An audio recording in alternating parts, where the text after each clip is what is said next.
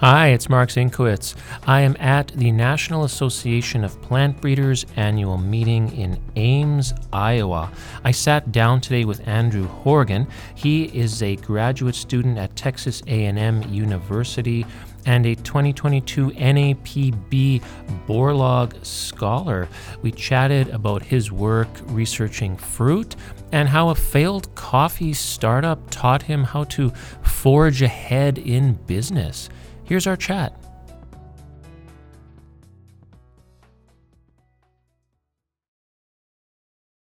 Well, thank you, Andy, for sitting down with me. Yeah, thank you for having me. What's a little known fact about you that people might be surprised to learn? Well, um, so I've you know grew up in Texas and I lived up in the Northwest for a while, and even though you know I lived around mountains and everything for for a while, my one of my favorite places to be is the desert, which is odd, and people usually say why, and uh, maybe this comes from my um, nerdy plant science tendencies, but I think the looking at how life thrives in the desert is very, very cool.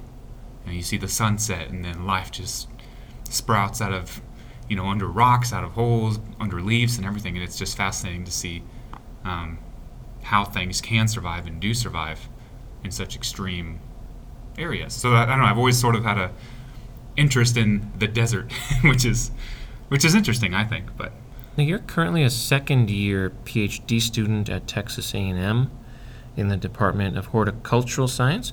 Can you trace your journey for us, how you got into this whole plant breeding thing and, and why you wanted to do it?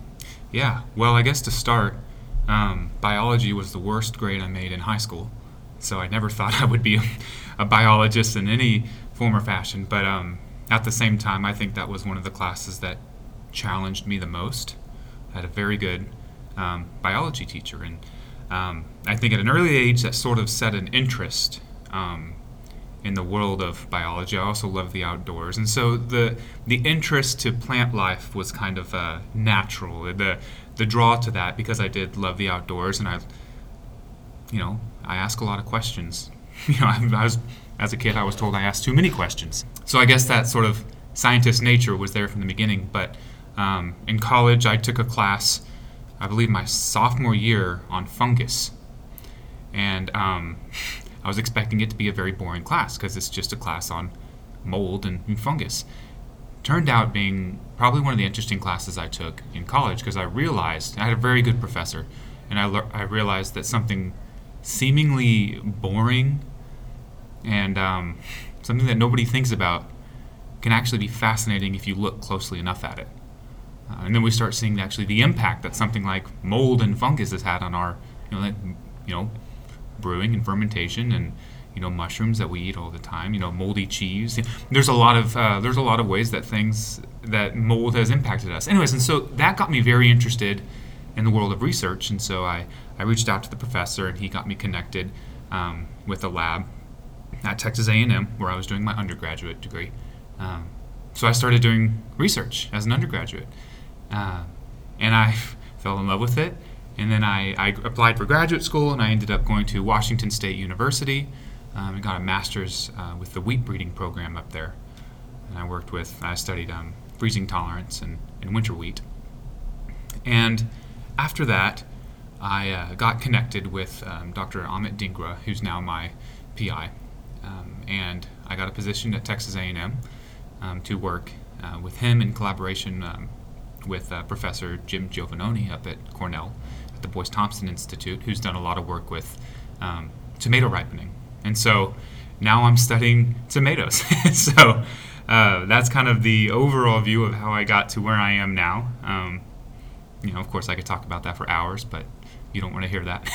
so that's that's the summary of kind of how I got here. Now, your research aims to further understand the genetic and physiological processes that regulate fruit firmness, cell wall degradation, and ripening parameters in horticultural crops. Now, in layman's terms, what exactly are you trying to figure out and why is it important?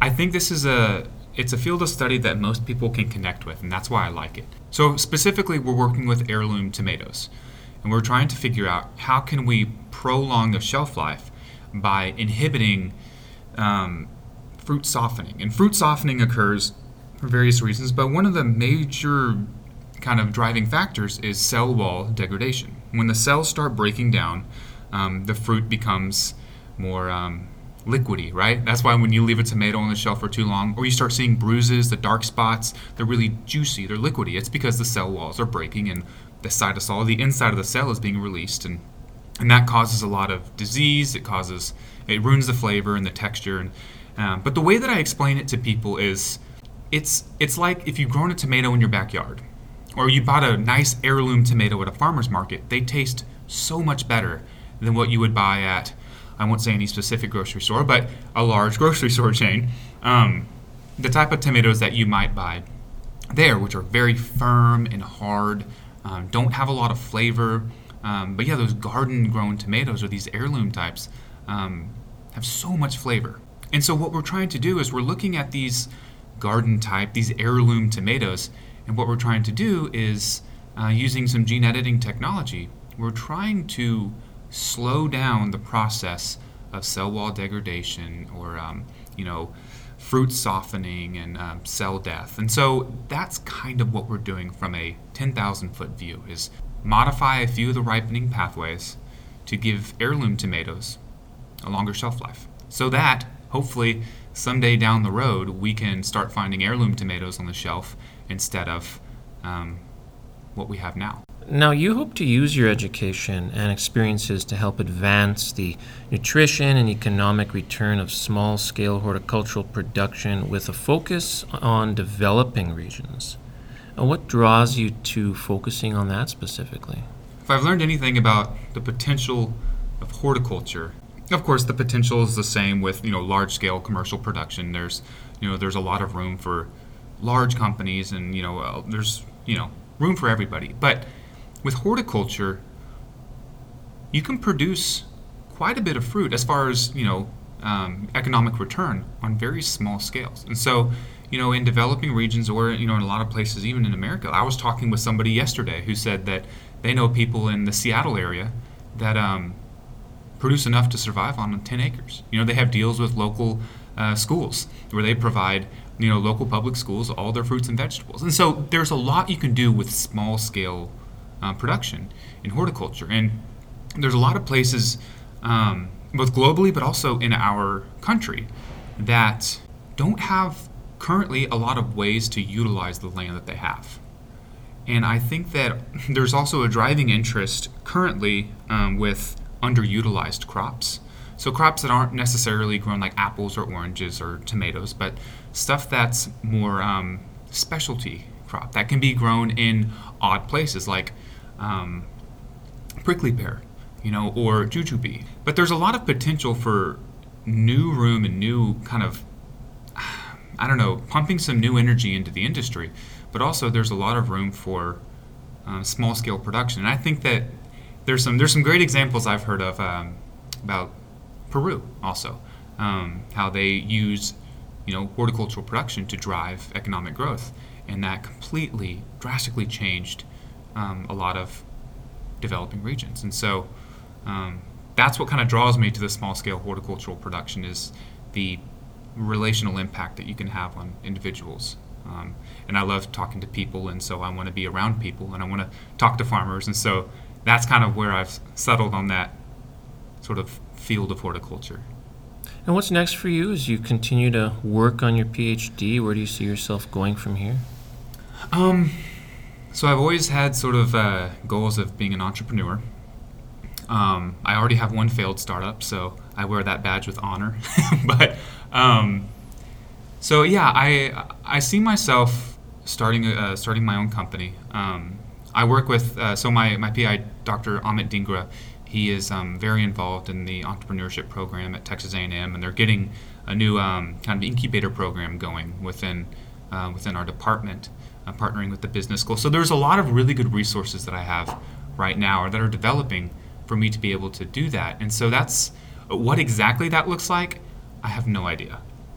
Um, I would love to get involved in um, underutilized crops, uh, using those for small scale horticultural production in places like the Southwest, where if you're not drilling for oil, then there's not a whole lot of money you can make off your land.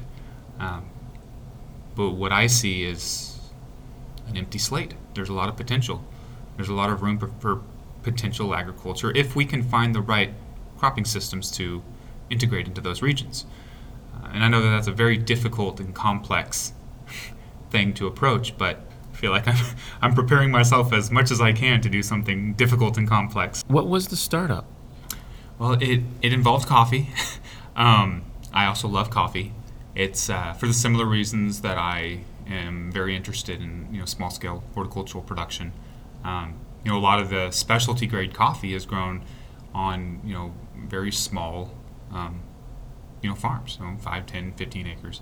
Um, and so that's something that has always interested, well, not always, uh, but I'd say in the past decade has, has been a, a, big interest to me is, is the coffee industry because of how many people it takes to produce the coffee that we drink every morning.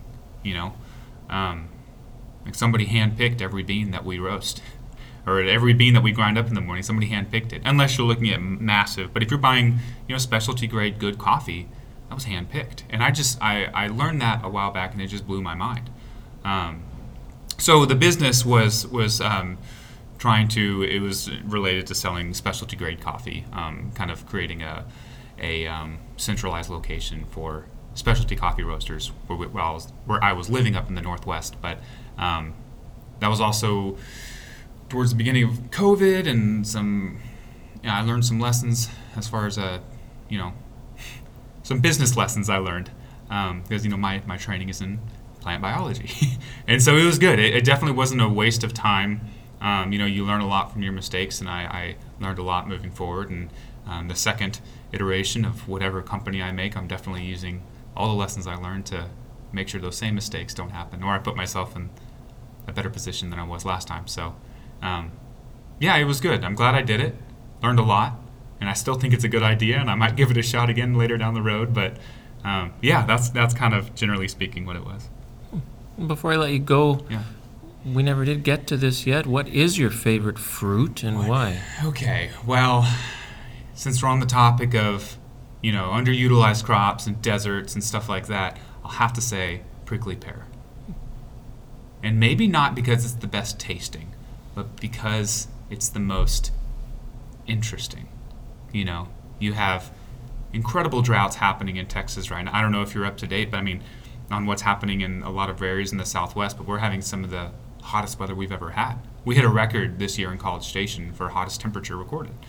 Um, and so but you have these plants that are growing out of the side of limestone cliffs, and they're still producing fruit in one of the hottest years we've ever had. And I just think that's that's fascinating. And it's also prickly pear is a, a regionally um, important crop in that region, especially from southwest and down into Mexico and in those regions. And so, um, but you know, you find it in you know mixed drinks and jellies and jams and you know different types of drinks. And so we uh, yeah we like it down there in, in Texas, but.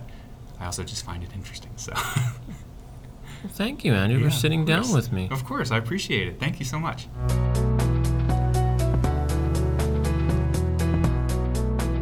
For more coverage of this year's NAPB meeting, visit seedworld.com slash NAPB 2022. Have a great day.